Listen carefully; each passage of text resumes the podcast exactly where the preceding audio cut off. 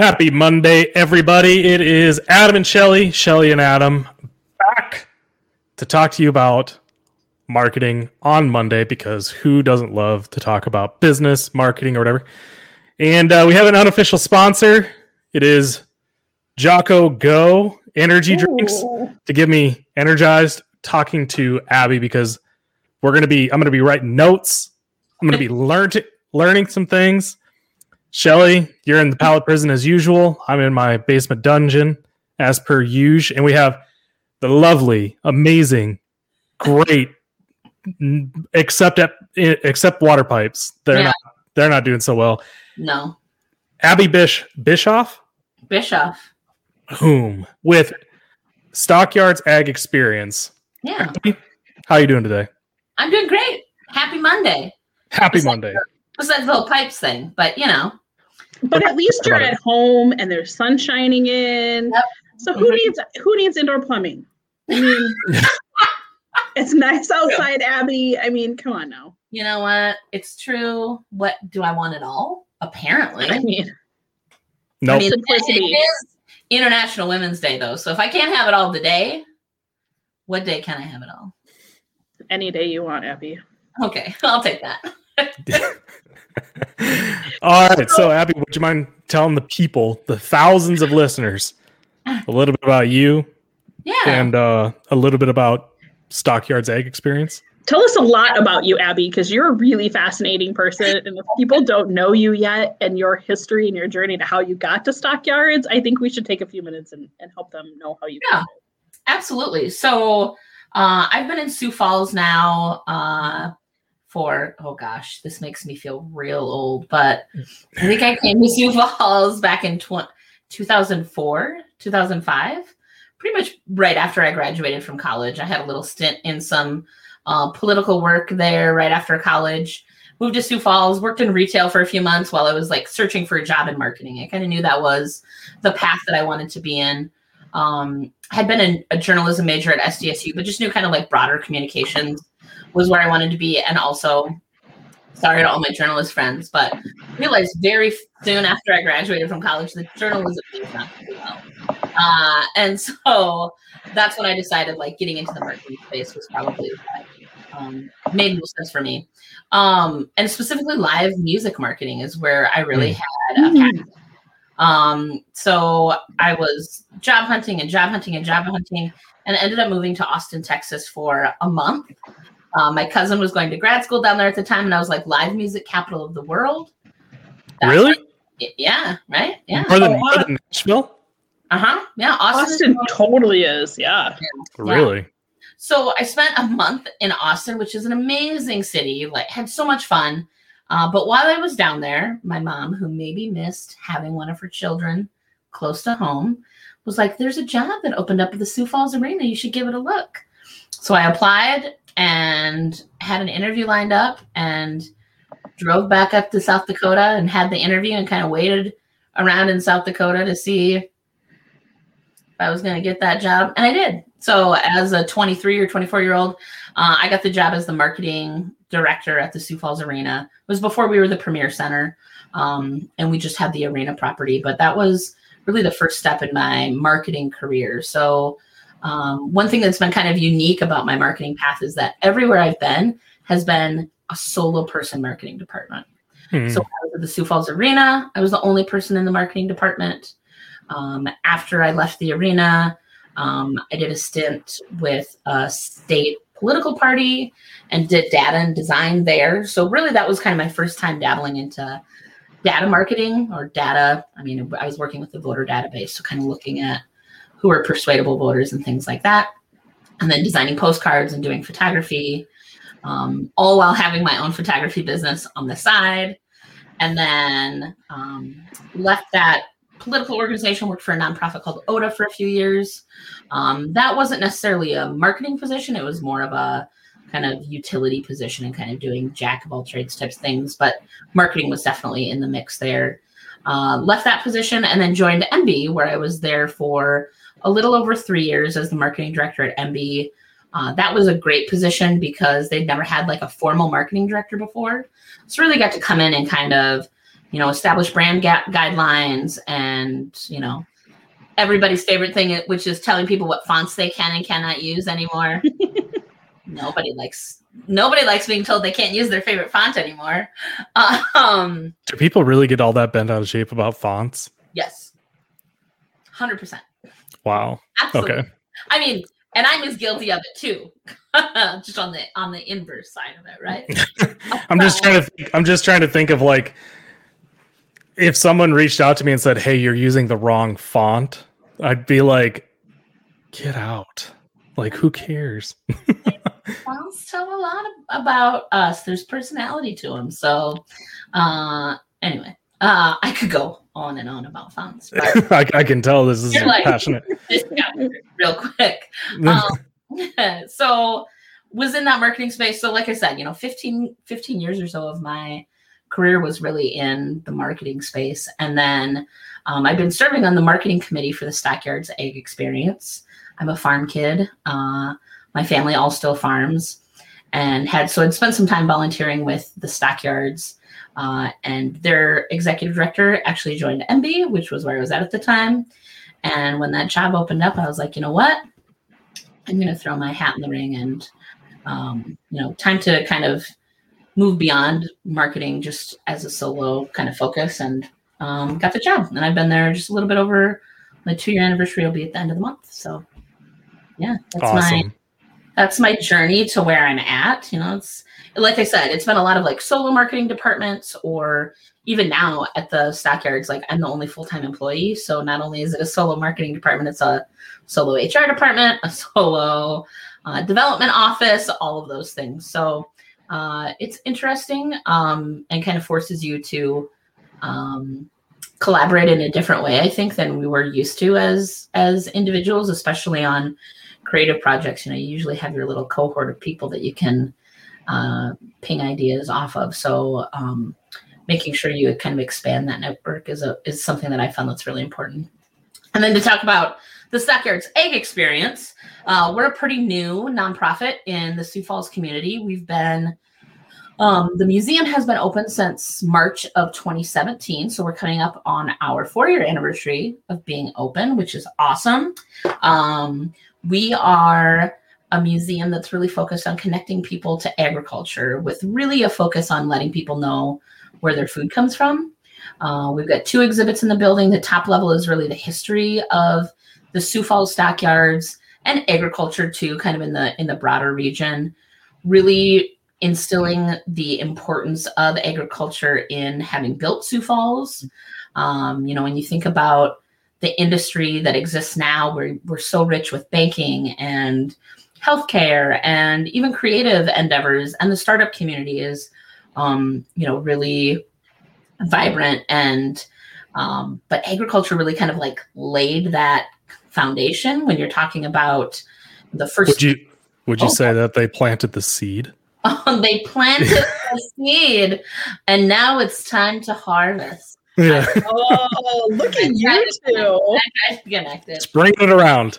I mean, if we're gonna use puns, I've got. Oh, funny. Oh, okay, good, good. For sure. Uh, so, like the first paved road in in Minnehaha County was a road paved so people could bring livestock to the stockyards. The first bridge that was built was built so people could bring livestock to the stockyards. So, literally, the infrastructure of our community um, is because of agriculture. Now, what's that look like in the future? Um, you know, obviously, people still need to eat. Obviously, consumers are changing their eating habits. They're you know, just like people do more and more research on the dishwasher that they're going to buy or the refrigerator that they're going to buy, they're spending more and more time researching the food that they're going to eat. And, you know, they're considering sustainability. They're considering, you know, there's a lot of different diets that exist now that people will follow, whether that's keto or, um, you know, whole 30 or things like that. So people are just a lot more in tune to where their dollars are going. And I think that's something that's new to the agriculture industry. You know, I don't think that there was a lot of question marks where where people were wondering where that food came from or how it was how it got from the farm to their table and so we're here to kind of plug into that space and inform consumers there so that's our museum that we have now we also have plans to build a large outdoor plaza um, right near our museum down near falls park um, we had a successful chamber community appeals uh, a couple years ago, and we raised a little over 1.3 million dollars. So we've got that money in the bank. It's been a weird couple of years for um, agriculture specifically. I mean, obviously the last year has been weird for everyone with COVID, but the year before that, weather was really, really bad. So um, the construction season was just kind of weird, and um, prices were a little bit higher because it was so wet and some things like that. So uh, we're really eager to be able to start on that outdoor plaza project. Um, we're just kind of waiting for the right time to to come around. So yeah, that's a little bit about, about the Stockyards Ag experience and about me in 10 minutes. 10 minutes. I think Nicely done. so I think one of the biggest takeaways that I just want to touch on is, you know, I don't at least to me, it doesn't come across as you ever question your value and what you can add to an organization. I've yeah. seen so many people over years who look at an, an organ a position with an organization like Embe or the Stockyards Ag, Ag Experience, and it never like it doesn't sound like it ever really crossed your mind, like, oh, maybe I don't have the qualifications for that, or maybe I, you know, the, the and I imagine there is probably some self doubt at some point, but for the yeah. most part, like, I think it's so important to reiterate that like all you did is ask like all you did is put yourself out there and believed in yourself that I am valuable and I could add value to this organization and went for it. Yeah. One thing I've always I, I learned from a college professor, and I always like I always go back to this. This is someone people are, you know, say, like, what's the best advice you ever got? It's always this. Uh, my professor, Zeno Wicks, and he was an agronomist or an agronomy teacher and a statistics teacher, right?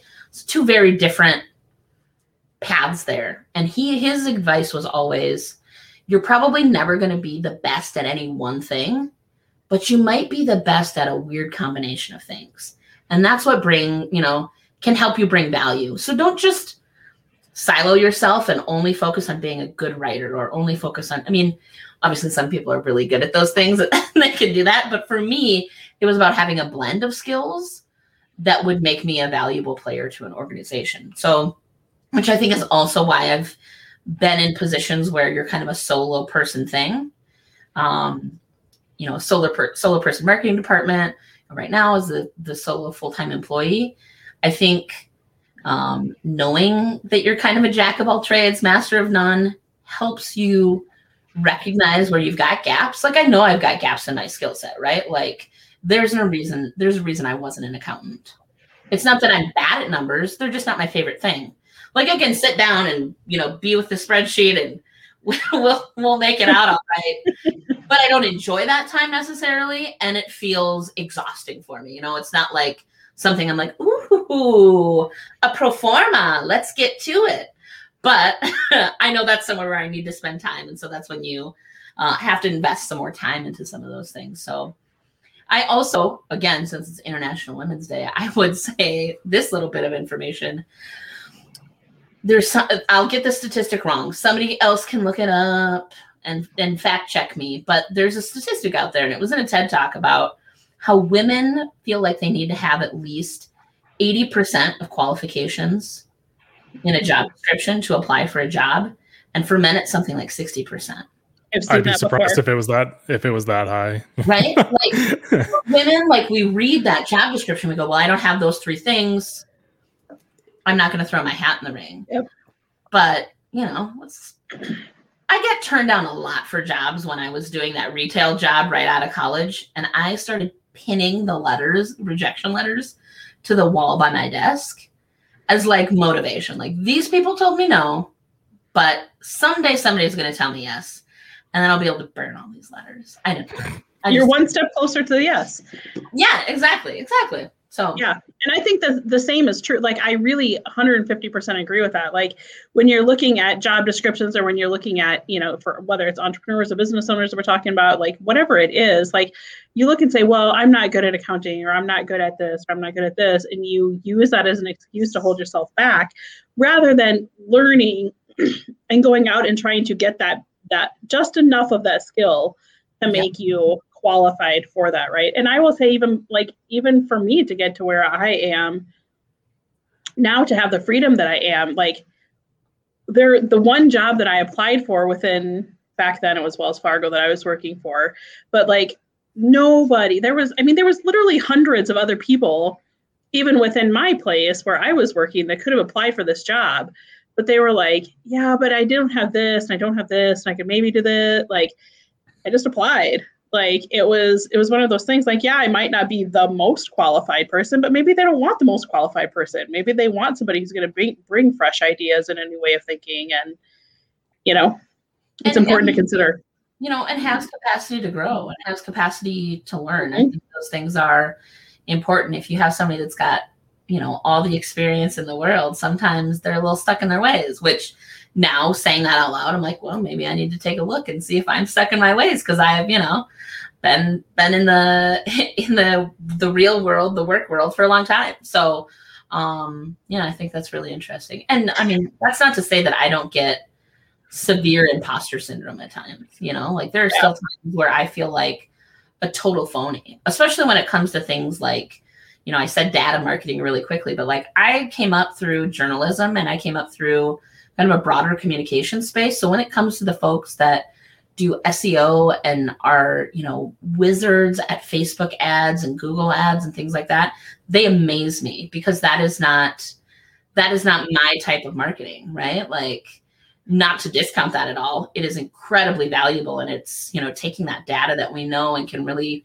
turn results, but I'm probably more on the creative end of that. So knowing that exactly is another way that I need know that I need to find partners that can help me with that or education that I can, you know, take on to help fill those gaps. So that kind of leads me to a, a interesting thought that I just had. Like, have you in your journey, because you have kind of taken an uncharted path and you've been able to kind of jump into some higher positions, have you ever had people that that just pissed them off? Like, I don't, and I don't mean that. Like, I don't. I hope you understand what I mean by that. But like, you know, if here's this like 26 year old who's applying to be marketing director at Embe that yeah.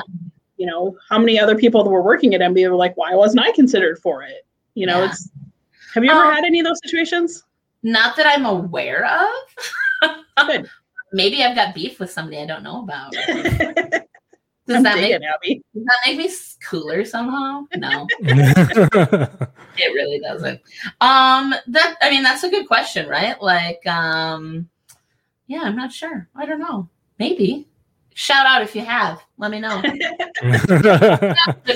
some point. Let me know if you got beef. It's just my siblings. They're like, yeah.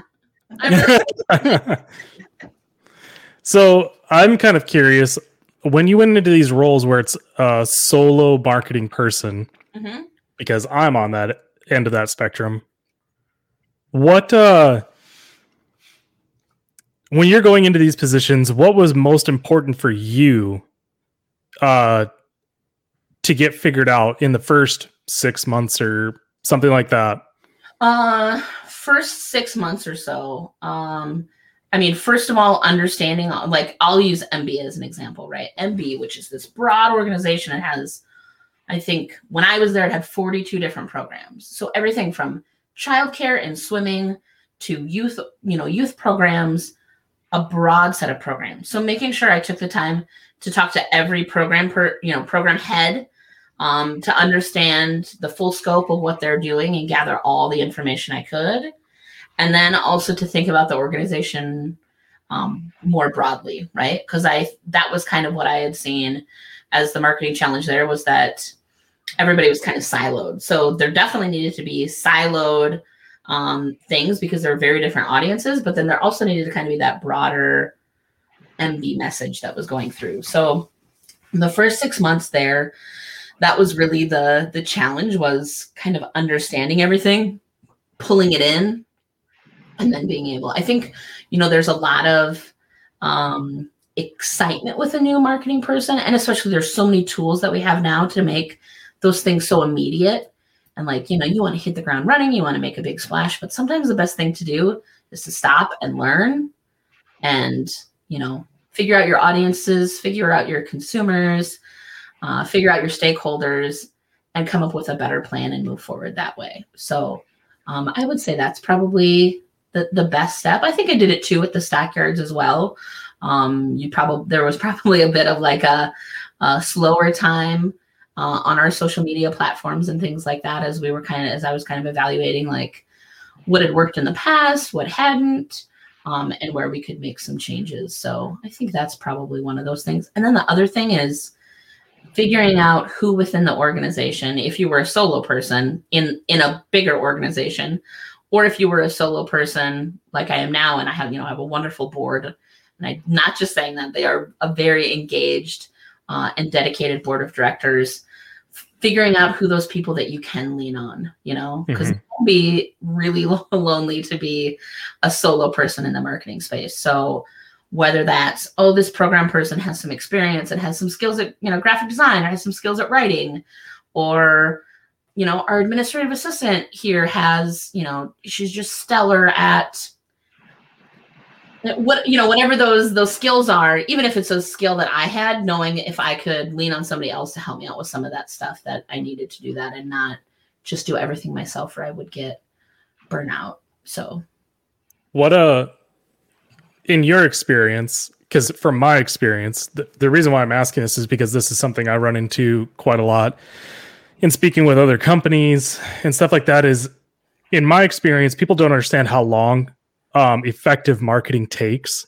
So, um, as an example, I know of a friend of mine who got hired on as actually very similar story actually to yours, and she got hired on at a business and they're like awesome! Let's just get these leads just these leads are just going to come pouring in and it's going to be amazing.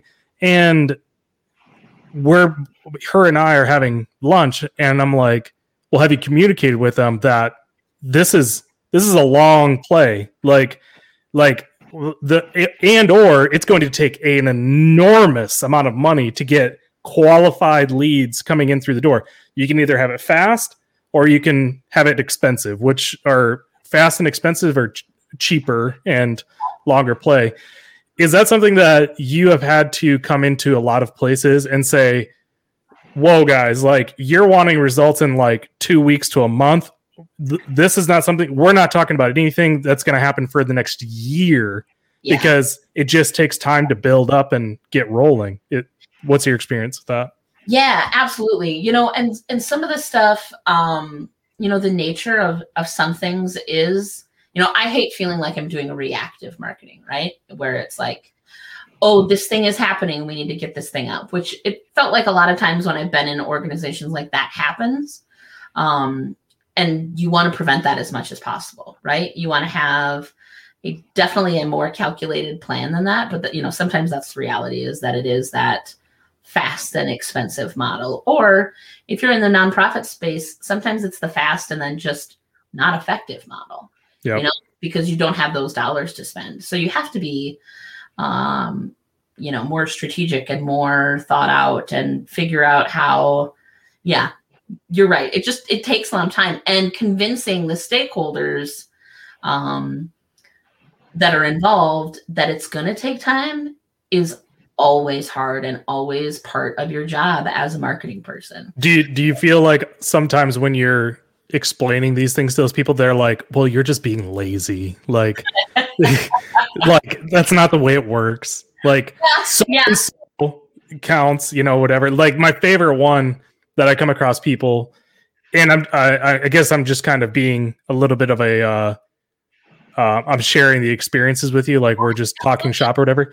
But like, it took a little while for like my business partner Justin to realize that a lot of the accounts on Instagram are just paid followers. And like, I mean, a lot of them are like 95% of the account. If someone's got 10K plus followers, I'm like, okay, let's go check out these comments. Oh, look at that. There's 12 comments on every single one of these threads, and they're like heart emoji. Yeah. And I'm like, bot, bot, bot, bot, bot, bot, bot, bot. And he's like, oh my God. And I'm like, yeah, so I mean, I could grow our Instagram account if you want me to. I just got to go buy the followers. I'll just go to Fiverr right now yeah. and just buy a bunch from India. Like it, it is. Have you watched that uh, HBO documentary uh, that just came out? I forget what it's called now. Uh, it's about influencers, about influencer marketing. Uh, I don't know if I have. I'll, I'll uh, here. I'm gonna, I'm gonna do some googling real quick. Yeah, Hold on. Googling. I just watched it a couple weeks ago, and it's really interesting. It kind of Uh, it takes like five people, maybe it was just three people. Any, anyway, it took a few people. Um, and the producers of this documentary were like, we want to see how many followers we can get these folks in a certain fake, fake famous. Fake famous, that's what it's called.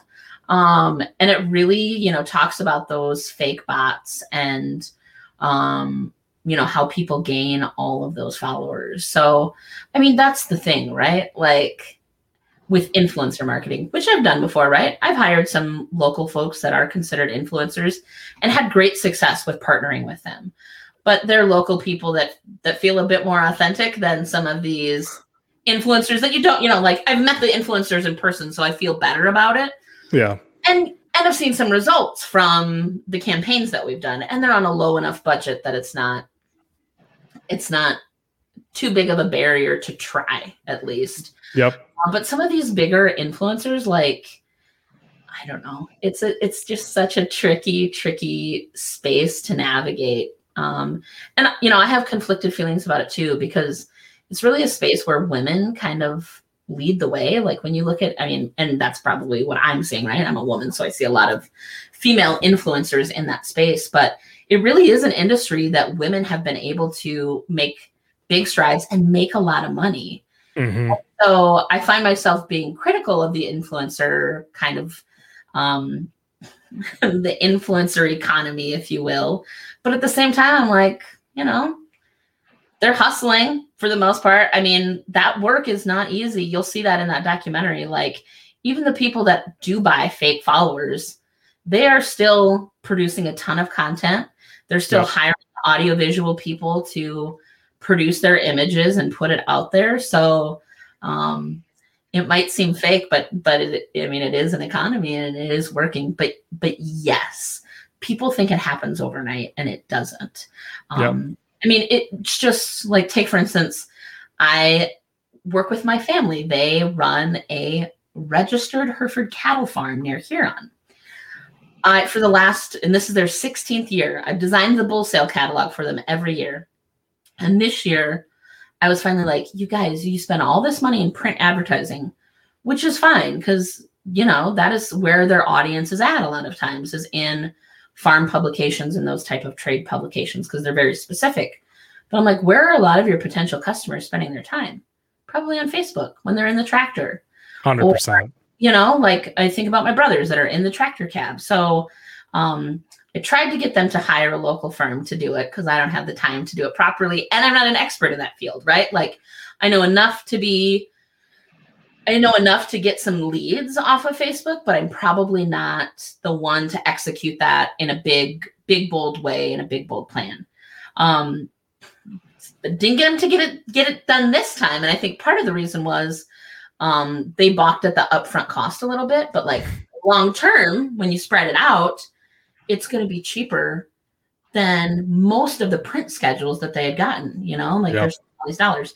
So I took some time and took all their past customers, did a look-alike audience in Facebook, and put their catalog behind a behind like a pass not a password but you know they had to sign up to download the catalog before it was just on the internet. Well, and I did that. Their sale was on Wednesday, and I maybe did this Facebook marketing a couple weeks ago, but just in that short amount of time, we've gotten like 60 new customer leads. And to my family, that's a huge amount. You know, normally we would get maybe a dozen catalog requests a year, and this time we're probably we're probably over 60 new customers. That's wow. our addition to our which you know when you're selling 120 lots of cattle 60 customers is a lot now my family's all like super impressed with that. I'm like yes this is great. This is a great start. But now what we do we do with them? And i have some of the time to help with that you know? Like we can send them an email now. Like yes i know that. But as far as like retargeting them um, maybe going in and looking at specific videos of lots that they've looked at I don't have the time or the capacity to do that, but there are professionals that do. And so, you know, I think some of it is maybe if you can show some results, you know, some short term results and say, okay, this is great, but we've got all these pieces, you know, down the road that are going to make an even bigger difference. So, yep. that constant communication with those stakeholders is crucial and it can be frustrating because you're like, if I didn't have to tell you every 15 minutes what I'm getting done, I could focus on my job a little bit more. Um, but that's part of the job. So, do you like in a situation like that? I mean, I realize that's your family farm and not necessarily with your job, but right. you know, data collection and data use of data tools is so incredibly important in that. And it made me like it made me think when you were talking about that your family has generally used print used printed catalogs mm-hmm. versus the the ones that you're doing this year with more digital. You know, um, how have is there ways or do they understand the ways that they are able to really collect the data now versus when everything's on paper, right? Like you can send out 150 catalogs to people and maybe 90% of them go in the trash, right? Because you have zero way of knowing what they were looking at. If they even looked at it, did they hand it off to somebody? Like, so like, is that, and how does that apply to the um, Ag Experience too? Like, I think that's interesting to see, like, because that's an old, you have an older board, right? Like, I'm pretty sure I know most of the people that are on the board. So, like, do they understand like the value of the data that you're collecting in the process of going through that? Yes, we we have a few younger board members that do get it and they understand and they think it's great. Unfortunately for us at the Stockyards Ag Experience, and probably part of the reason I could uh, do some of the stuff that I had done is um, we are working with that digital agency right now on a grant for the Stockyards Ag Experience. So we're deep in that. You know, we get an ad grant from Google, which you know most nonprofits can get it and qualify for it. Um, but it's ten thousand dollars a month of Google Ads. Dang. But we'll never spend that. Like, there's no way that like us as you know what I mean. Like, we'd have to be really, really, really aggressive to spend that. Um, but I had no idea where to start. You know, like I could do, I could throw some keywords up there. I could make some stuff.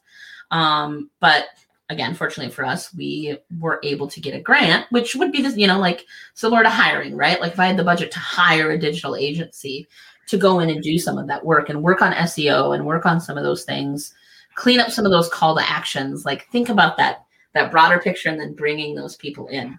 One of our challenge, you know, the thing that I would say with my parents' business that made it easy to to do that work and show value instantly was that it's such a specific market. You know, like they are people that are looking to buy bulls and heifers in South Dakota. Like it is a very niche thing.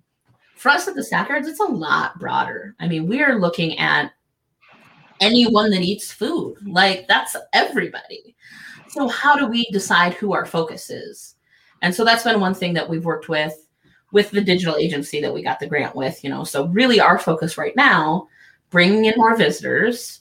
Um, so we are doing that mission work and bringing people in. So a lot of our you know demographic is moms with young children because they're the ones that kind of come in and use that lower level and are really experiencing that farm to table thing but you know i, I feel bad because that's cutting out some of our audience right uh, we're also working on you know that that upper level that's kind of this the Stockyards history is probably a little bit older of a demographic and that have some experience or have some sort of connection um, and play on that nostalgia to bring them in uh, and then that final piece is letting people know in the ag industry across our state that we exist and that we're helping tell their story. Now, the reason we want to market to them is because we hope that they'll support us financially someday. Um, you know, as a nonprofit, you have to marketing and development are so close together. They are not the same. It is a different message, but you have to spend time doing marketing to both things you know bringing people in the people who your mission is affecting and then the people that oh no plumber came with our hey, uh, kind of google uh, ads and some of and uh, she disappeared um is making sure that we're getting the right message oh, come on Abby. come on Abby. Her internet froze. Oh. Oh. it's not just her pipes that are frozen. oh, poor Abby. At least it's a it's a. Uh, yeah, I mean, it's a good angle. Hmm. Wonder what I could talk about now. I have a couple. We get you. We're like totally cutting in and out of you here, Abby. So, uh, Shelly, while we're waiting for Abby to get back to full signal, what are you what are you thinking so far of this of this talk? I think it's fascinating. Like we don't, you and I generally don't get a lot of opportunity to talk to Ag. You just let us know when you're back online, Abby. Uh, I, I think I can hear you guys now. I think you're back now. Oh, perfect. Like you're back. Yep. Cool. Yes, we're back. Good, good. Sorry. You're good. Perfectly fine. So I'm going to pivot here, and we actually had a question pop up for you, if you can see that. So, any advice for the top couple of things our small scale local agriculture producers can do to simply improve their online presence?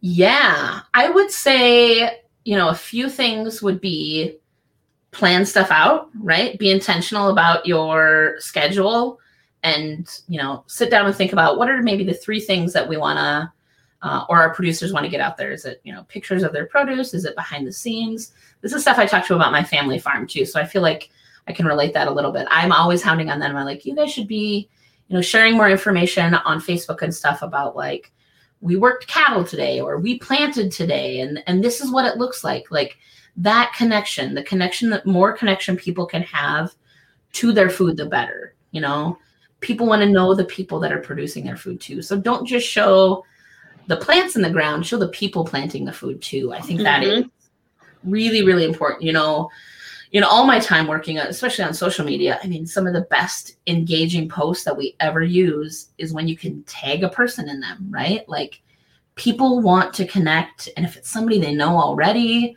they're going to share it and that's going to spread that even more.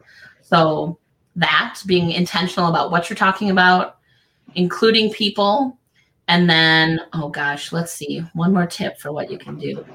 Just take a ton of pictures. You know, the more you take pictures, the better you're going to get at it. And visuals are huge. Um, even if you hire a photographer or you, you know, I, am going to say hire a photographer. I was going to exchange. I was going to suggest some sort of like uh, exchange of goods, but that can be tricky. So hire a photographer. Uh, even if you pay them 200 bucks to come out someday on a beautiful spring day, you're planting, have them get, you know, uh, get you 20 to 30 images that you can then use for the next two or three months. That's awesome. If that's not something you can afford, look for an online um, class on how to take better pictures. You know, you can find a lot of those free ones.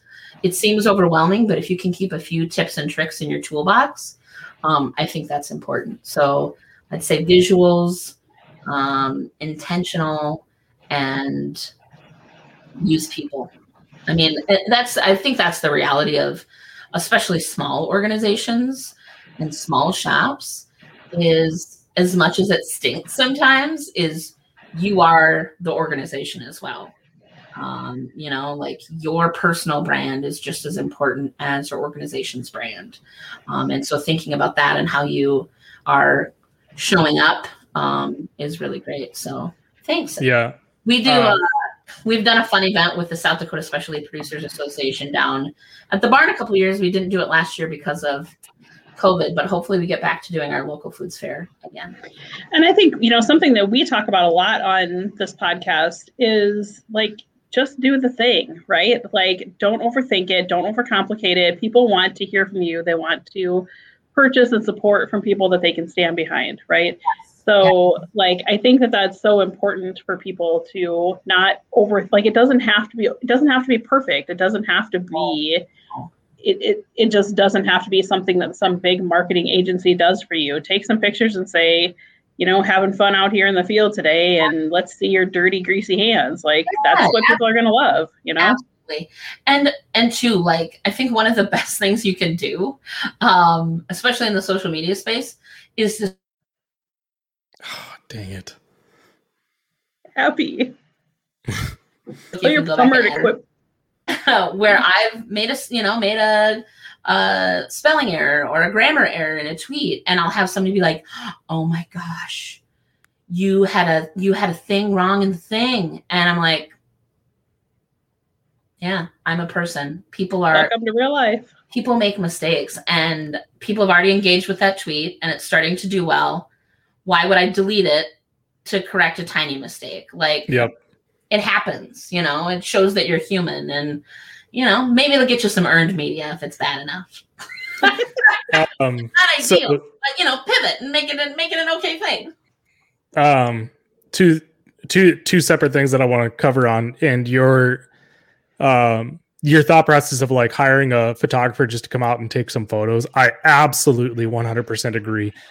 Listen, most people that I've come across, and I'm not, I'm I'm not saying I'm some great photographer, so I'll get that out of the way, but I know how to take like a decent picture, like good enough, right? It's the editing and everything like that that I'm wishy washy with. But uh, I would actually love to sit down and talk with you personally at some point and talk shop at some point. So um, if you're okay with it, I'd love to hit you up uh, with a message after this. Um, but I I think I came up with a great idea of how to overcome this with my company. Mm-hmm. But absolutely, people just pay the $200 for yeah. photos to be done. Like the amount of time, effort, energy, and everything like that that you'd have to put into it to like get a good photo and then you're going to second guess yourself. Like there's a whole thing that goes into it. Just hire it. But video testimonials are something that I'm obsessed with right now for where my currently my business is at. And again, I'd, I'd rather go into that one on one with you because I've, I've talked about it on here a couple of times now, so I don't want to beat a dead horse. Um, but yeah, just hire pro- professionals to do that kind of stuff. Mm-hmm. Um, but number two, I have, I know it works, and it's unfortunate that it does work, but I really hate the idea of, personally, hate the idea of I don't know what the right term for it would be, but like shock marketing, where uh, when South Dakota did the meth campaign, right? Everybody was like, "Oh, that's so genius!" Like the meth campaign was amazing because everyone's talking about. It. I'm like, no, like no, yeah. it made us all look like absolute idiots. Like, if that's what you think is an effective campaign, then guess what? I've got an idea for you. Let Dumb and Dumber er, er, er movie be the official movie of South Dakota because that's exactly what we look like right now. But to to add on to that, Burger King just today put out a tweet saying women belong in the kitchen for International Women's Day. And there, I, I just know that the marketing department's sitting there like, yeah, like we're getting so much coverage on this. And I'm like, and people just feed into it. And they're like, no, they, this is actually brilliant. I'm like, no, you're just being a fucking moron. Like, like there's just some things you just don't say like at all. Yeah, it's, I mean, that's, yeah, that's something. You know, earned media is obviously great most of the time. Um, but if you're spending so much time going, oh no, no, no, that's not what I meant, are you really getting your message through? Right? Yeah, like that's so exactly right. If you can grab some attention somehow, um, without losing sight of what your actual message is, go for it. You know, use humor, use um, you know, some something that's maybe a little bit more jarring or a little more, you know, eye catching, but you have to be very careful about um, losing your message. And if you're spending that whole time defending your decision and, and backpedaling, then yeah. Um, your message is likely gotten lost. Yeah, if if again, I don't want to rag on Kristi Noem, but if Kristi Noem has to spend the next month on various different news channels saying, "Listen, guys, you just don't understand. Like, you didn't get the message." It's like well that's that's why it wasn't effective like like bad bad press does not equal good a oh. good outcome yeah. like it's not how that works yeah yeah. Um, so anyways, I don't want to, I don't want to write. I just wanted to kind of, in your example, I think you're absolutely right. Small area, uh, spelling errors or whatever, you can, you can make fun of it, right? You can be like, right. oh, hey, da, da, da, da, da. Like, sorry guys. Yeah. But um, beyond that, it's probably too much. So, yeah. What do you think of Kip? Well, what do I think of Kip? I think Kip's a great guy and he's having some coffee and I love coffee. But how can the Stockyards connect new producers with our work? That's a great question. And that's something that we're really working on. And that's um, part of what um, our work in that in that digital space is, is to try and get that word out. Um, I think the other thing that we're really trying to do, and I think that any business or organization can do, is like find people in your space that don't see you necessarily as a competitor, but see you as a collaborator, um, and find those those connections and work on them. You know, one thing I did when I was at Embe, and then I'm also a part of a group now, um, is I started a solo team marketing group. So we met once a month. Uh, there was just four or five, there were four or five of us. We don't meet anymore because I, I was kind of the person that put the group together. But a lot of us were kind of in the nonprofit space, but not, not necessarily. And it was like, okay, what are some what are some things that are working well for you? What are some things that you could celebrate right now? You know, things like that. And it was really helpful to talk to those folks um, and get ideas. Like I didn't know that I could get Canva for free as a nonprofit. Well, now I know that, and it's amazing, right? I um, love that idea because I am so dearly missing talking to yeah. marketers. Yeah. Yep. yep. Um, and then also there's uh like a small executive director group right now that exists that it's you know we're other nonprofits we're small small nonprofits. And so sharing some of those like pain points and some of those successes can just be really helpful especially when you feel a little siloed. So but to kip's question i mean working with those organizations right? So making sure you're reaching out to um you know like for instance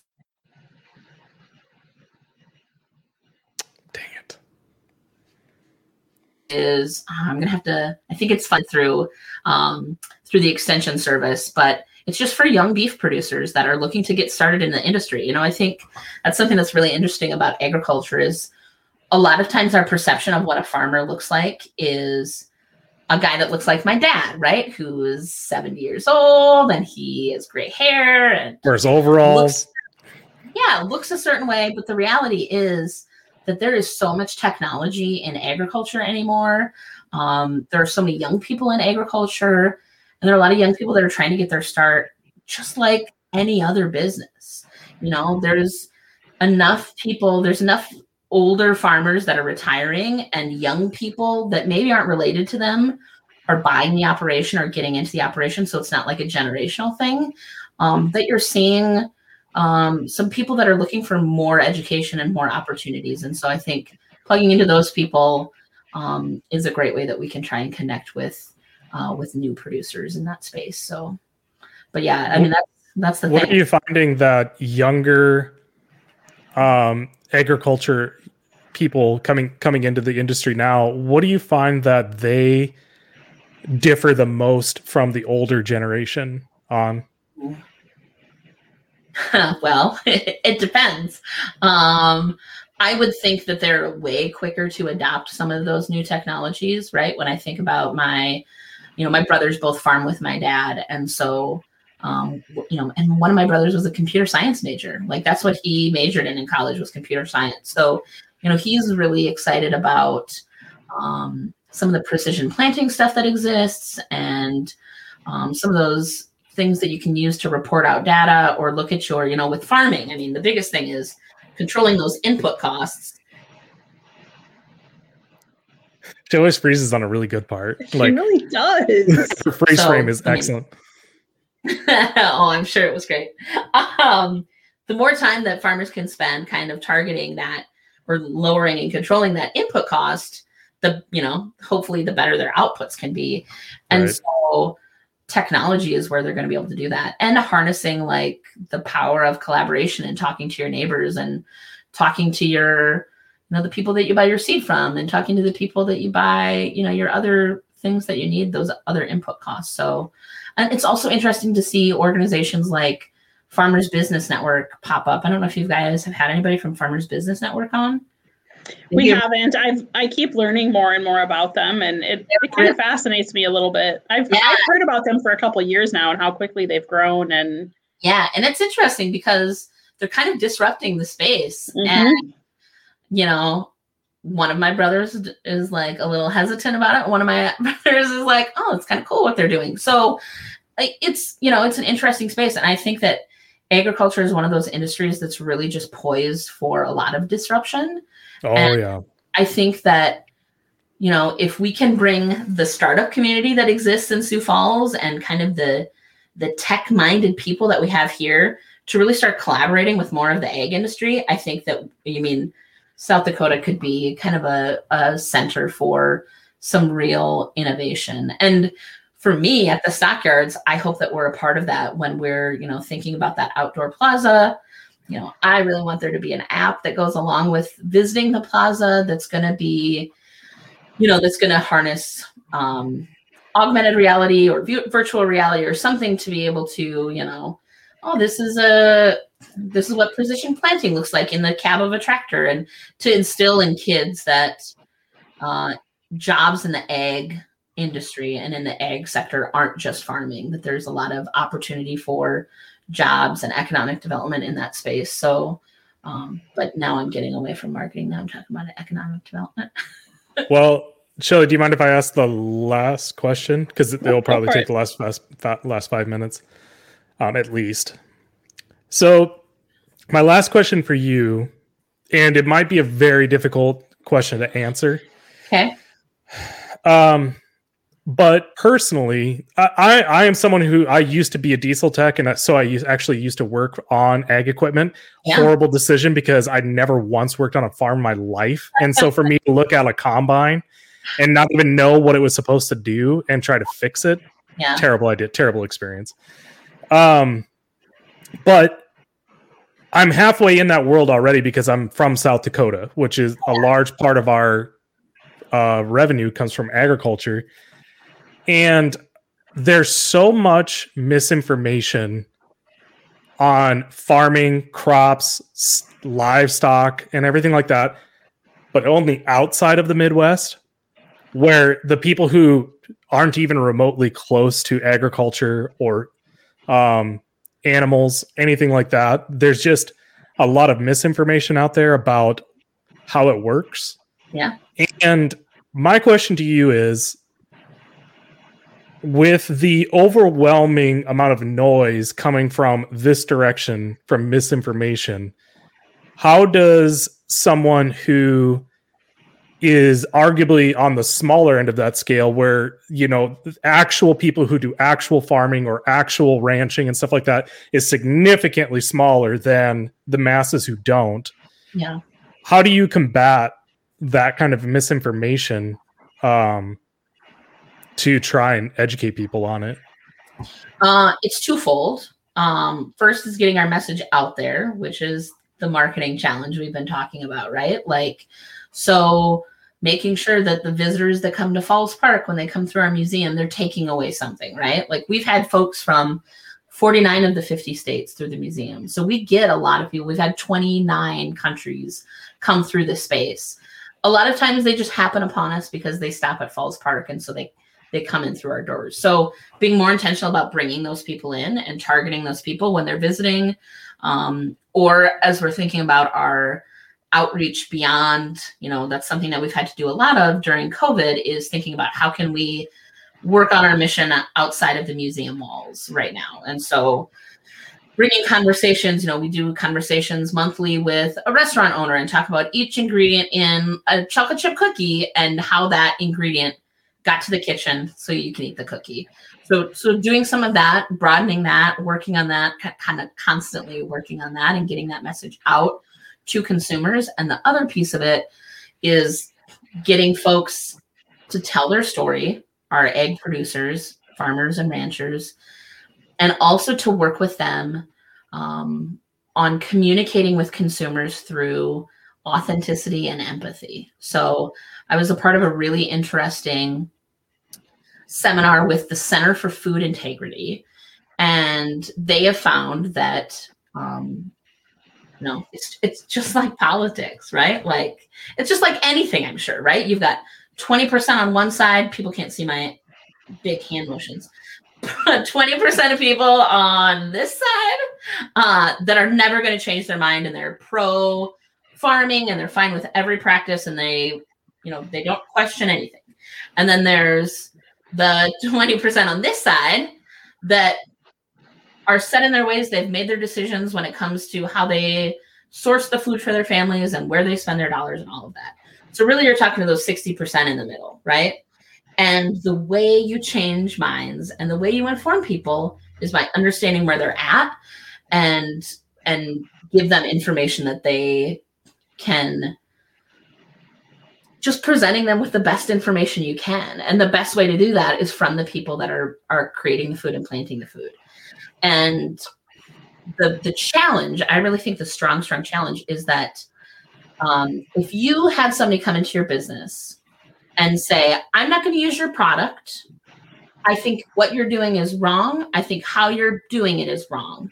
And you're ruining the earth because that's a lot of the noise that's out there right now right? That right.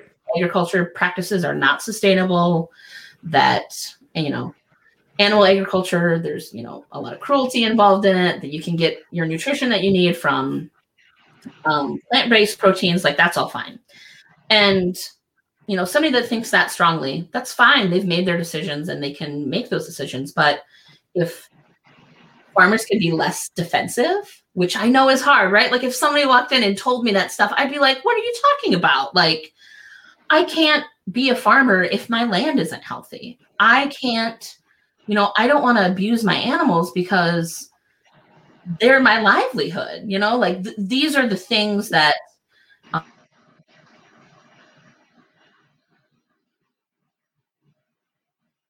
appreciate their animals because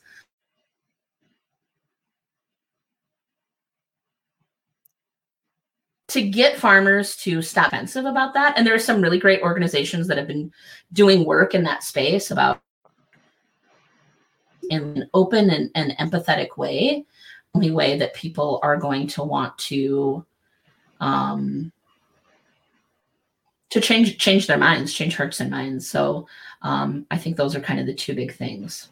Um, so yeah, the more the more agriculturists that we can get that wanna spend time talking about what they do um, and be able to showcase that and to to talk about that in a really kind of open and honest way, um, the better. So yeah, I and if they don't have time to do it, to let an organization like us do it, right? Like support us financially, and then we can share that message, you know, more broadly and with more programs and things like that. So yeah.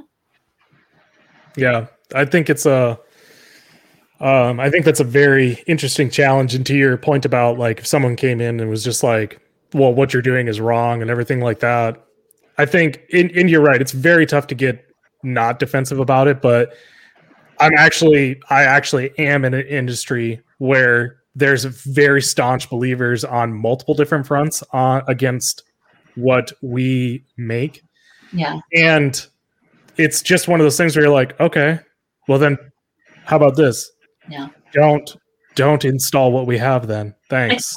Right. Like, I mean, the the challenge though for us, right, is that everybody that eats food, it's likely coming from a farmer, just a different type of farmer. So that's the other challenge is that that agriculturists have to be okay with consumers maybe not choosing their product, right? Um, just presenting that information, and that's what we do in the barn. Is we kind of presented it in an open format, like you could think that soybean producers and beef producers would be at odds with each other because a lot of plant-based proteins have soybean protein in them. And beef producers well they're producing beef. But like you look at my family we raise soybeans and beef. Mm-hmm. people regardless. Now that might mean that no um, land use might change a little bit and things like that. And that's why farmers are experts in their fields. They know, get it, fields. All right, so she she closed up the show with one of the one of the better puns. Boom! It only took you forty five minutes to come up with a pun, but yeah, you got her. Yeah. So awesome. Yeah, it's it, it's an interesting. You know, there's not. I can't actually think of a time, and we can close out after this. I'm trying to th- remember back to a time when I have ever heard a rancher openly be like, um, farmers are just stupid. Like, yeah, like I, I, and I think that probably in more than any other industry, if I had to, if I had to guess, I think ranchers and farmers know that they're so intertwined. Like th- what the farmer does is important because that's what puts the feed for their cattle in in the lot right like it's what they do is incredibly important so much so that kind of what you said, it's not really all that uncommon for a rancher to also be kind of like a small time farmer because they grow their own corn, soybeans, whatever. Um, it's not horribly uncommon. I wouldn't say it's probably the most common, especially depending on where you're at in the state. But I think, yeah, because of our state and our land, like we kind of have the opportunity to be a little more flexible. But like my friends, when they were like, "Well, is it a farm or is it a ranch?" I'm like, "It's kind it's of kind of kind of both." So some of my friends call it a fanch. So. Hmm. we should come up with a better word. One guy named Tito calls it a fanch, but that's all right. That sounds like it sounds like a bowel movement. oh, uh, we should probably come up with a better better name. Yeah, we'll think. Ran fam. Ran fam. I don't know. Yeah. You Ran two, Ran? you two seem to be pretty good at coming up with these creative name ideas. something. I'm good at something. So Cool. So, Abby, tell all of the amazing people who are watching and listening and going to be listening to this on their favorite podcast streaming device later. Where can they find more about you and your organization, and how can they come visit you? Yeah, so uh, right now at the Stockyards Ag Experience, we're kind of in our winter hours still. So we're open Friday, Saturdays, and Sundays down at Falls Park. Um, if you want to check us out online, you can go to our website, which is stockyardsag.org. Uh, but most of our content is basically on Facebook right now. We're kind of working on beefing up our website, but um, beefing up the website. Up our website. Uh, they just, you know, they just write themselves sometimes. Um, but Facebook is another great place. And then if you want to connect with me, find me on Facebook or Twitter or Instagram. I'm at Abby Bischoff on most all of those. So I don't have any weird nicknames except on TikTok, but I don't really make anything on TikTok. I just watch the creative people make the creative things. Me too. I'm just happy that you're on TikTok. Oh my gosh. Thank you. You're welcome. It's, it's amazing. if you want to see the kind of amazing like side photography work Abby can do, check out my personal profile picture, which is an Abby original. Yeah, it's yeah. probably one of my favorite all-time pictures of my family, honestly. It's pretty a- an accurate portrayal of your family, and I like that you embrace that, right? Like people that embrace like the chaos of family pictures sometimes, I think, have the best. You know, we like to laugh, and like everybody was laughing and having fun with each other in that picture, and that's the point. Absolutely. So cool. Abby, thank you for spending time with us today. I, I, I hope some people learned more about your awesomeness today. Yeah. Awesome. This was uh yeah. I totally um, told you the wrong website. It's stockyardsagexperience.org. Oh, it's like that doesn't quite look right, but that's what she said. That's so. shorter than I normally type, man. Because I have the world's longest email address. Abby at mm-hmm. or It's just long. So yeah, sorry about that. There, is that better? Oh, that's it. Nailed it. I'm a Did you just make a mistake? I'll be up all night. Twitter Twitter is gonna just ruin you. Oh, bring it. Adam will. Adam's gonna be the one that starts it. Yeah, I'm gonna send a tweet right now. I'm gonna send out the tweets. Can you believe? All right. Well, Abby, thank you so much for coming on. It was such a pleasure talking to you. And I uh, definitely am going to be reaching out and seeing if you would like to get together. Can't wait. Be awesome. Maybe you guys could go have some beef. That was kind of a dumb one. All right. Bring home the bacon. Or maybe you'll have some Brussels sprouts. Yeah. Peace out, Brussels sprout. See you next week. so bad.